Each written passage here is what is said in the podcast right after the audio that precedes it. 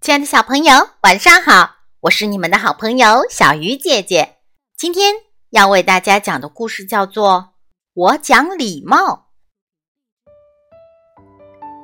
早上起床，小脚丫对爸爸妈妈说：“爸爸妈妈，早上好！”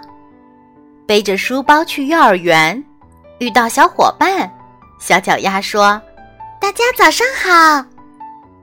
来到幼儿园。遇到老师，小脚丫说：“老师早上好。”课间十分钟，小脚丫不小心撞到了同学，连声说：“对不起。”小老鼠把铅笔借给小脚丫用，小脚丫说：“谢谢你。”放学了，小脚丫对老师和小伙伴们说：“明天见。”走在路上。遇到邻居阿姨，小脚丫说：“阿姨，下午好。”走到家门口，遇到小乌龟，小脚丫说：“下午好，小乌龟。”回到家，小脚丫对爸爸妈妈说：“爸爸妈妈，我回来啦。”吃完饭，洗完澡，小脚丫要睡觉了。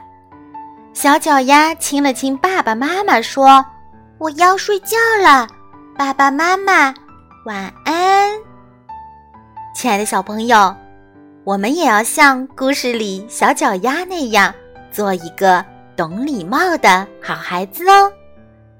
好了，小鱼姐姐讲故事，今天就到这里了，祝小朋友晚安。